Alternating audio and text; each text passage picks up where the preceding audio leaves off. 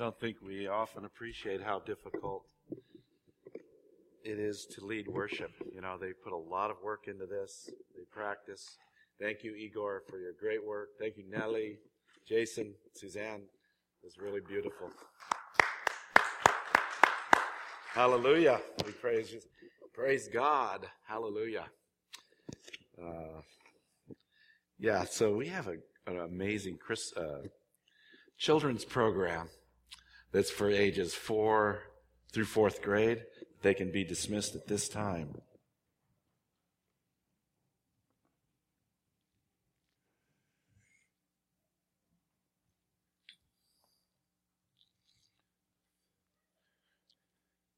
We're continuing our study of, of the Gospel of Mark, but I'm putting it in the, a frame of Christmas and joy and uh, true, the true joy of Christmas time.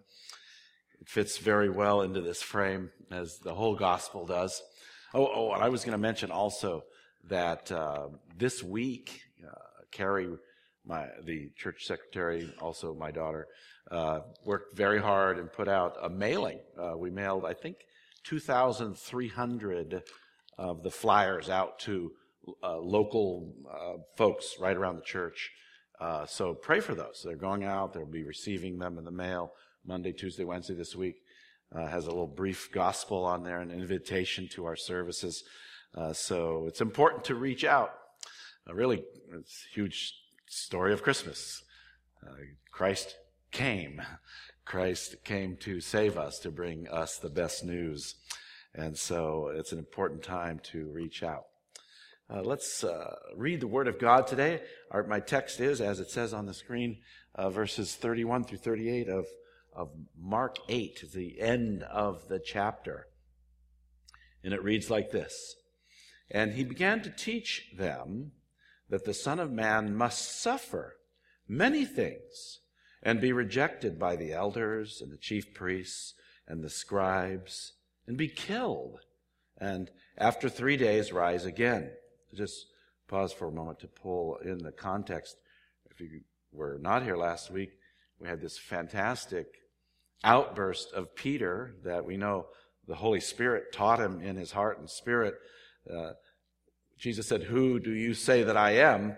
See in verse 29. And Peter answered, You are the Christ. You're the Messiah. You're the one we've been waiting for. You're the deliverer. And uh, we talked a little bit about a lot of the content what Peter would be thinking about uh, in what we call the Old Testament, the content of this word Messiah. Messiah and Christ are interchangeable. Christ is Greek, Messiah uh, is Hebrew, the word. It means anointed, chosen one. So Peter, you know, he hits a, uh, you know, four run homer here, grand slam. You can't get any better than that.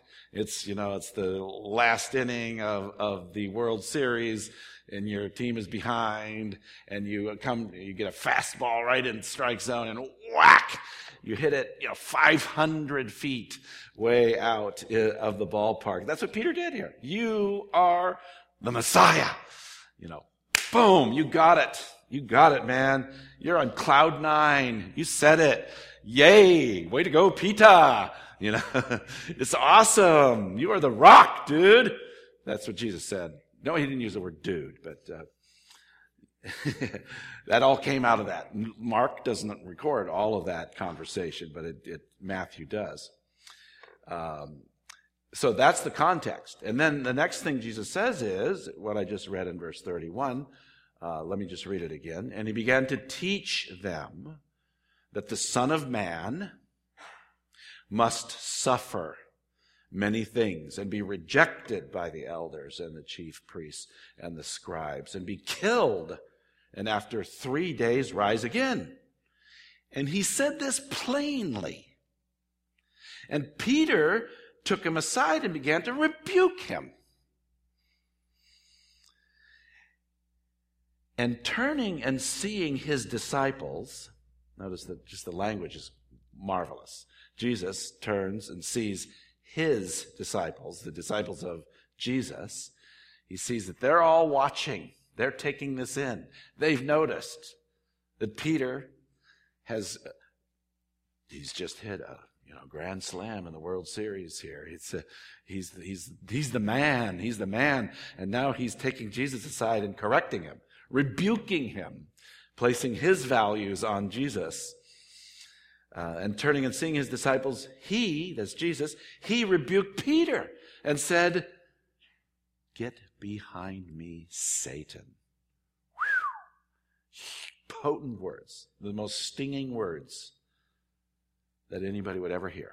And I'm sure that Peter, he'll never, ever, ever, ever forget that moment in his life when Jesus said, Get behind me, Satan.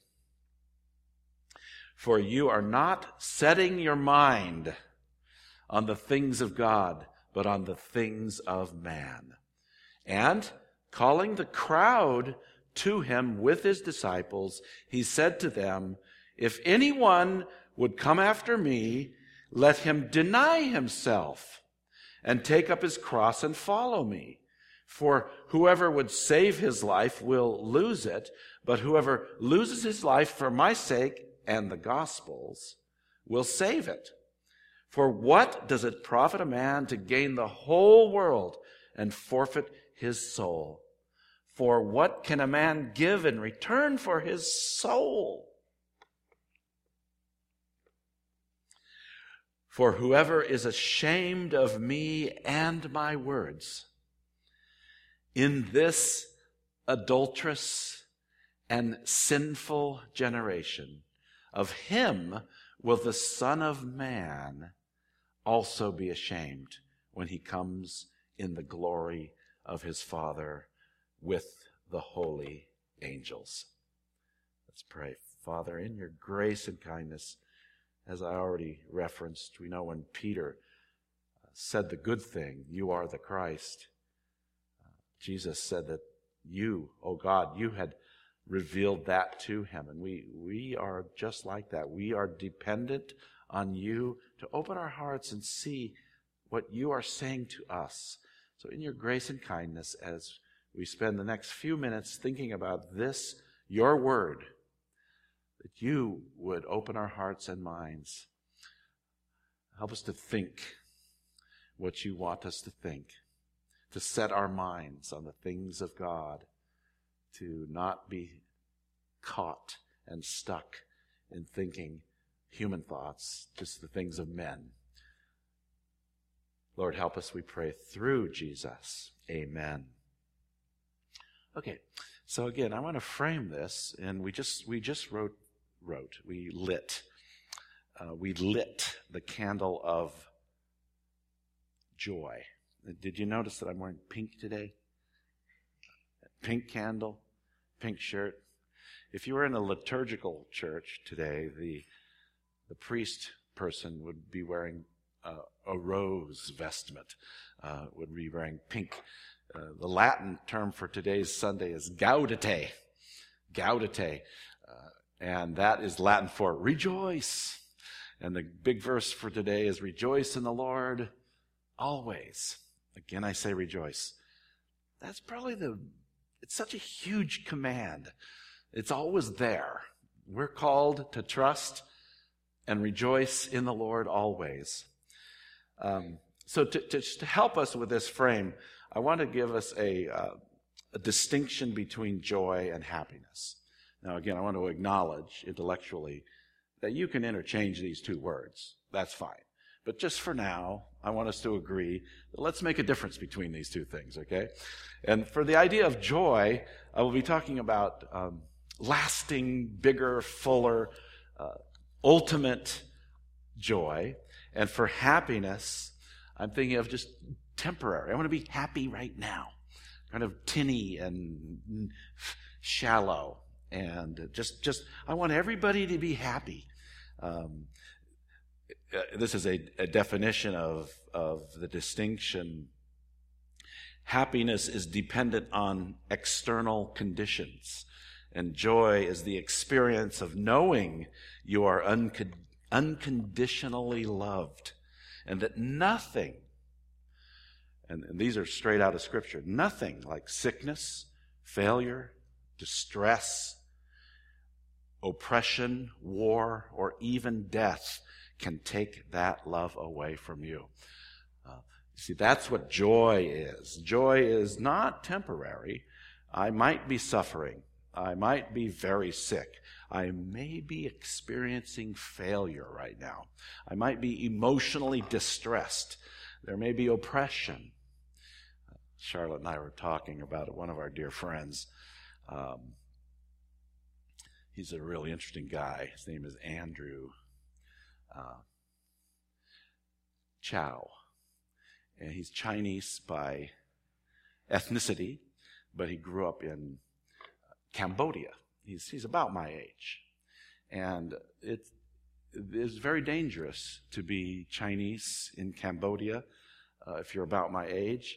He spent about eight years of his childhood in a concentration camp, uh, literally digging in the dirt for worms to eat. Uh, his, and he's a good friend of ours, actually. His name's Andrew. And he is the happiest guy you ever want to meet right now. He loves the Lord Jesus Christ, you know. And just the idea that the emotional distress of growing up in a concentration camp in Cambodia, in the Khmer Rouge, in the, the killing fields. Uh, he knows what joy is. He, he believes in ultimate, you know, he's, he's experienced the temporary uh, grace of God too, but he has a view toward the ultimate joy and fulfillment of life. He's not a, a man who says, I was victimized and I licked my wounds. Uh, he comes through this with, he's always smiling. And he loves our Lord Jesus Christ. Nothing can take true, pure joy away. Thus, joy can be present in the midst of sadness. So the way I'm applying that is here is that Jesus comes out with a statement, and this is a, you know, kind of a graphic of it, uh, the death, burial, and resurrection of Christ. Why did he came? Again, let's look at this verse, 31. Why did Jesus come to the earth? He's the Son of Man. That, that he likes to call himself that. It's significant. Uh, he's the Son of God, but he's the Son of Man. That's the point of Christmas time. He came as a human being. He is our brother. He is a man. And as a man, he can suffer. Absolutely. It says he began to teach them that the Son of Man must suffer. The word here is a little tiny Greek word, D, it's day. I think it's D E I or D I E. I forgot how to spell it. um, but, and it's this concept of this is necessary. Jesus, this is why you were born. You must suffer many things, and you're going to be rejected by the elders and chief priests and scribes. Go back with me to chapter 3 of Mark. Chapter 3 is earlier on. Uh, you know, Jesus had a public ministry of about three years. We know that from the Gospel of John. Um, but Mark probably mainly records the last maybe 18 months of this. And if you see in, in chapter 3, I'm going to take a second. Uh, here, verse 6. Verse 6. Chapter 3, verse 6. This is early on. The Pharisees went out and immediately held counsel with the Herodians against him, how to destroy him. Uh, they weren't open minded. They had already decided a long time ago, we're going to destroy Jesus. And Jesus says, not that this is the worst thing t- to happen to me. This is necessary. This has to happen. This is God's will. This is God's plan that Jesus would suffer, be rejected, and be killed. Uh, notice the, just the brutal language here. And be killed and after three days rise again. So that's the basic message. How did Peter respond to it? Well, notice in verse 32, and he said this plainly. You know, boom, there it is. Not hiding it. That's why I'm here. And Peter took him aside and began to rebuke him. Uh, one of my joys of discovery here in, in the Gospel of Mark, after all of these years of studying the Bible, I never really looked at the word rebuke. A few weeks ago I mentioned it. Uh, it's a two part word in Greek, epi, which is to put upon, and then the second part is value, timao. Um, to, and it's really like to place value upon the person you're talking to. It's a really cool concept. It's like saying, in a way, I rebuke you because I expect you to value what I value. This is what's really important. And I rebuke you because you're violating what I believe is truly valuable. And, and, actually, truthfully, think about this for a second. Like, for example, when we reprimand our kids, we may not like the word rebuke. It sounds a little harsh. Uh, but we, we rebuke them. Why do we do that? It's because we love them. You know, no, no, do not touch that burner. You know, very simply, when they're, you know, 13 months old and they're beginning to walk and they can start grabbing. We, you know, we have a grandchild that fits that category in our house right now. And, you know, we have the burner we're going. We have a cast iron skillet up there, you know, with 400 degree, degree oil in it. You know, you don't just casually watch him go up. You, you, you, you grab that thing, do you? No, you rebuke him sharply. Why? Because you love him. You value him. And you're, I'm going to, excuse me, I'm going to intrude my values upon you, shepherd. I'm going to be this bold and say, don't touch the skillet. Get your hand away because, oh, I don't even want to think about it. You pulling that over on your head? You know, God forbid, right? Well, that's the idea. Uh, it's a positive thing. Uh, but of course, here in Peter's book, it ends up being this way. There's Jesus' way and Peter's way. You know, he's saying, no, Jesus, um, let me stoop down to your level, Jesus, and tell you what you should be thinking. Uh, I'm going to explain to you, God, why your plan is not really the best plan. You know, you've got this whole suffering thing. You've got this whole rejection thing. I, you know, God, I just don't think that's a good idea. I'd just really rather go for happiness. Let's just go for boom, happiness right now. Everybody gets coffee. All the gifts are perfect. Everything's wonderful. Uh, and, and everybody goes home happy. And let's just keep it really shallow. You know, let's not really think about what's going on here. Um, Peter represents only wanting God to do what he thinks is good what Peter thinks is good. You know, I'm going to argue with you, God. Uh, I just don't think you're doing the right thing here. This is literally what he's doing. He's taking Jesus aside and he begins to uh, rebuke him. Now, we have this harsh rebuke of Jesus.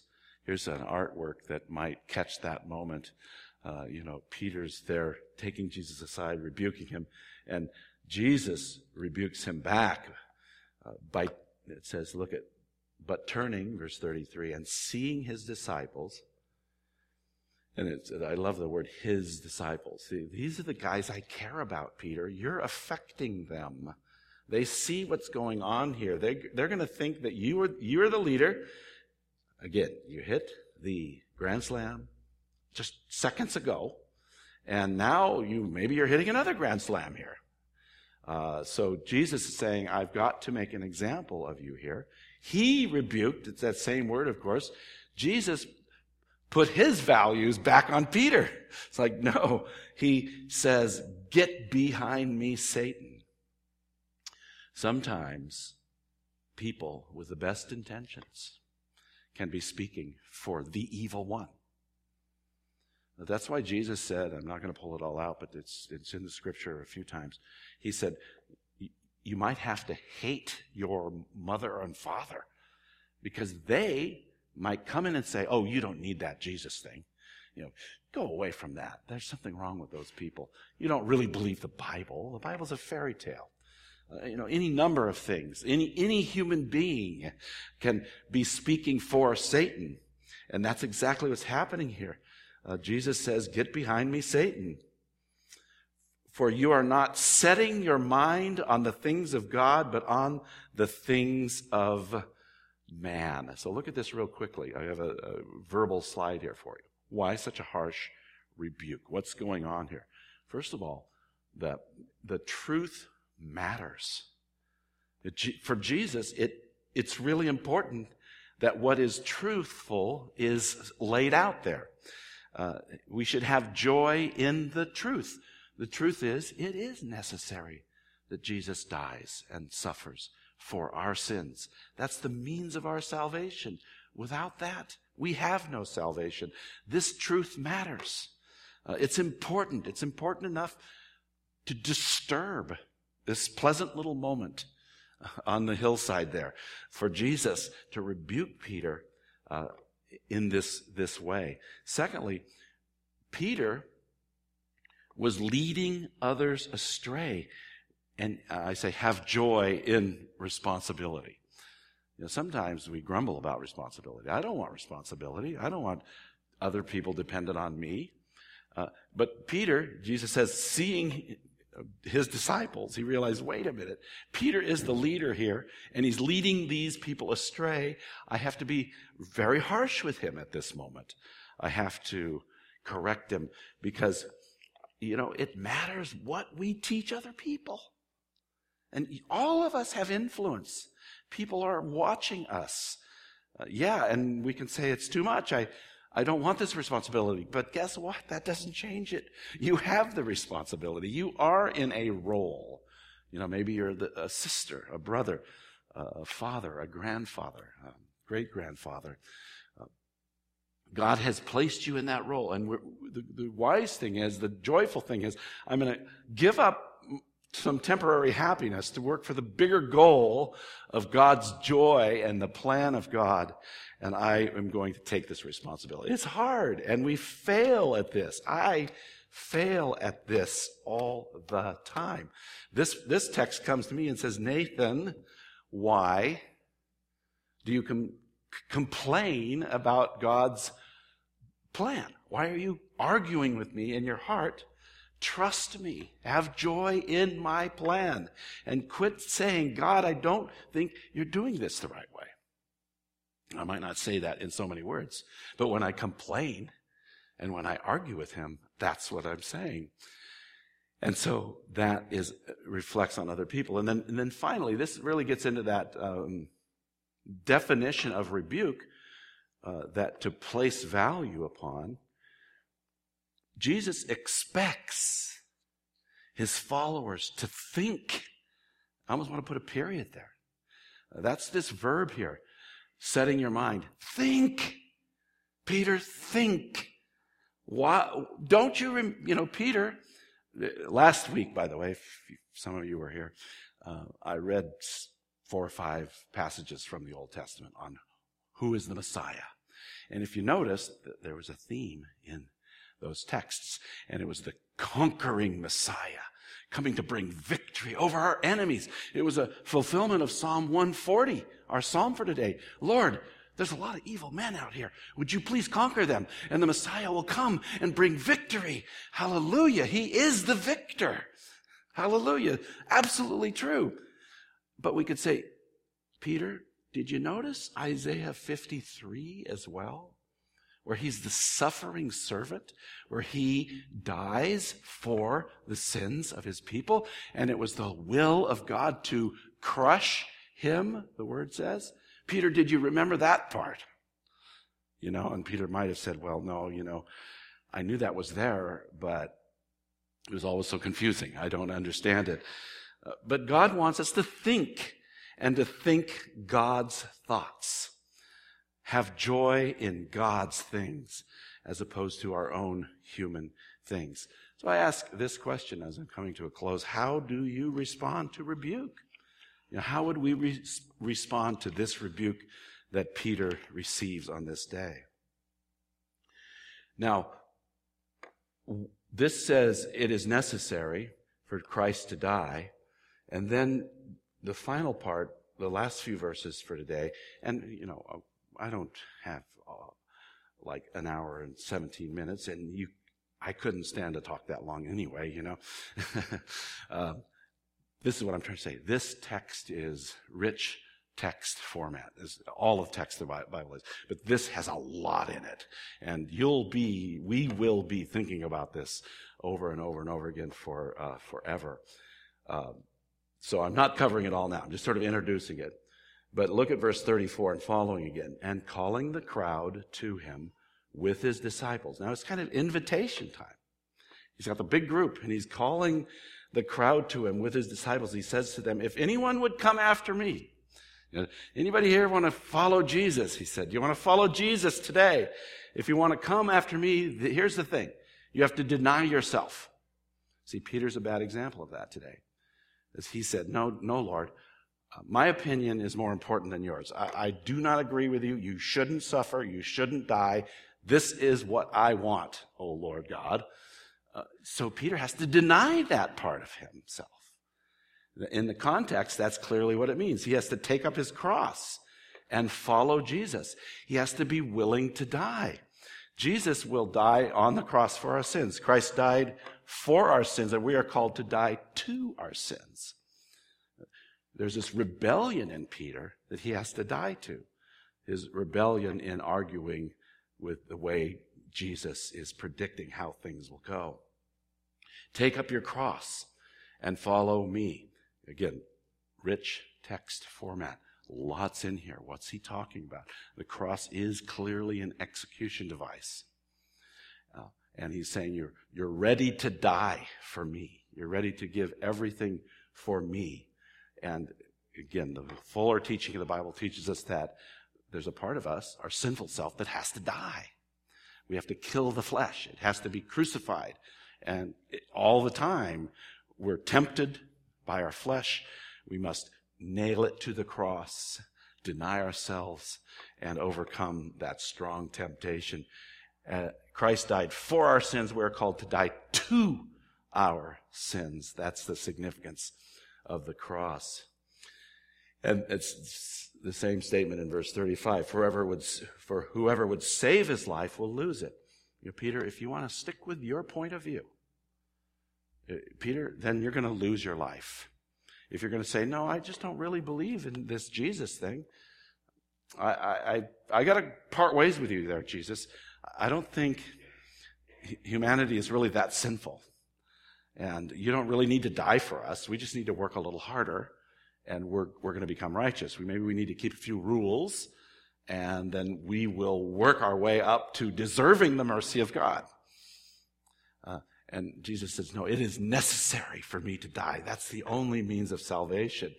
So if you are going to save your own version of life, you will lose it. But whoever loses his life for my sake and the gospel's will save it. If we're willing to die to ourselves and for the good news, we'll save it. And then this last bit here is so, so wonderful. What does it profit a man to gain the whole world? I got this picture of this amazing, glorious uh, penthouse condo, you know, opulent wealth. You, you, can, you can have this most incredible uh, condo with a view of some beautiful water. What does it profit a man to gain the whole world and forfeit his soul? You can have that and lose the most important thing. On the other hand, you can live in a cardboard box and have faith in Jesus Christ and have ultimate joy for eternity. Uh, our, our, one of our old Baptist confessions um, talks about eternal felicity. Eternal felicity. We ran into this word in men's breakfast a few weeks ago. Eternal felicity. And if you're into American Girl dolls, Felicity is one of the dolls, but it's not talking about her. Felicity is just an old fashioned word for joy, you know, and in Christ, in Christ, in Christ, we have eternal felicity. You can be super happy in that condo, and I would love to do Airbnb for a week and a half there. You know, Charlotte and I would love that, right? Wouldn't, who wouldn't? You know, it'd be fantastic. I love it. But would I give my soul for that? No. I'd rather, you know, be in LA living in may, maybe a, you know a heavy duty cardboard box that you can get at Home Depot, by the way. I'm brought to you by Home Depot today, selling ads. and, and so these are the words of Jesus. For what can a man give in return for his soul? You know, I, I'm a big fan of an old movie called Oh Brother, Where Art Thou? And if you, I'm, I'm like a nutso about this movie. And there's a scene with a, the guitarist uh, who's who's he's taken lessons from Satan and how to play the guitar. You know, it's an old old fable, and he he exchanges his uh, his soul for these guitar lessons. And one of the guys reprimands him. He says, For that you gave your everlasting soul? it's a, you know, beautiful line. That's, that's, that's what Jesus is saying here in, in a much more wonderful way. For what are you giving your everlasting soul? You know, what is more valuable than that? Nothing. Nothing. Uh, and the final word is, is shame. Verse 38 For whoever is ashamed of me. See, Peter is acting ashamed of Jesus. What? No, Jesus, come on, you're the Messiah. Like, kill these guys with a sword coming out of your mouth. That's what, you know, we're expecting you. Uh, the, the, Old Testament says you're gonna, you're gonna whack them with a rod of iron. So there's some Pharisees. Whack them! whack them quickly! They're coming to you, O Lord Jesus. And, and I'm ashamed that you're willing to, to die. But Jesus has a bigger plan, right? Bigger plan. And there's this huge aspect. It's a very effective way of keeping people away from Jesus. To be ashamed of him. And look what it says here in the word. Be ashamed of me and my words. Very huge, effective temptation is just to be ashamed that you believe the Bible and that you associate with Jesus. And, and look how he characterizes the world around us. Verse 38 For whoever is ashamed of me and my words in this adulterous, and that's talking spiritually, uh, adulterous. People are, uh, uh, you know, having uh, intimate relationships with all kinds of other gods. They're adulterous and sinful generation. That's, that's what's fooling us. That's what's causing us to be ashamed of the words of Jesus and the person of Jesus then the, the harsh word is, He, of him will the Son of Man also be ashamed. When he does come in his glory, when he will come with that rod of iron, and he's going to come with the, the holy angels who will be the reapers who separate the weeds from the wheat. So, this is kind of a quick summary. This is what I'm saying. The true joy of Christmas is to know its meaning. What is it about? And, and to highly value God's plan. Think about God's plan. Highly value it and to find our life through faith in Christ. Let's pray. Father,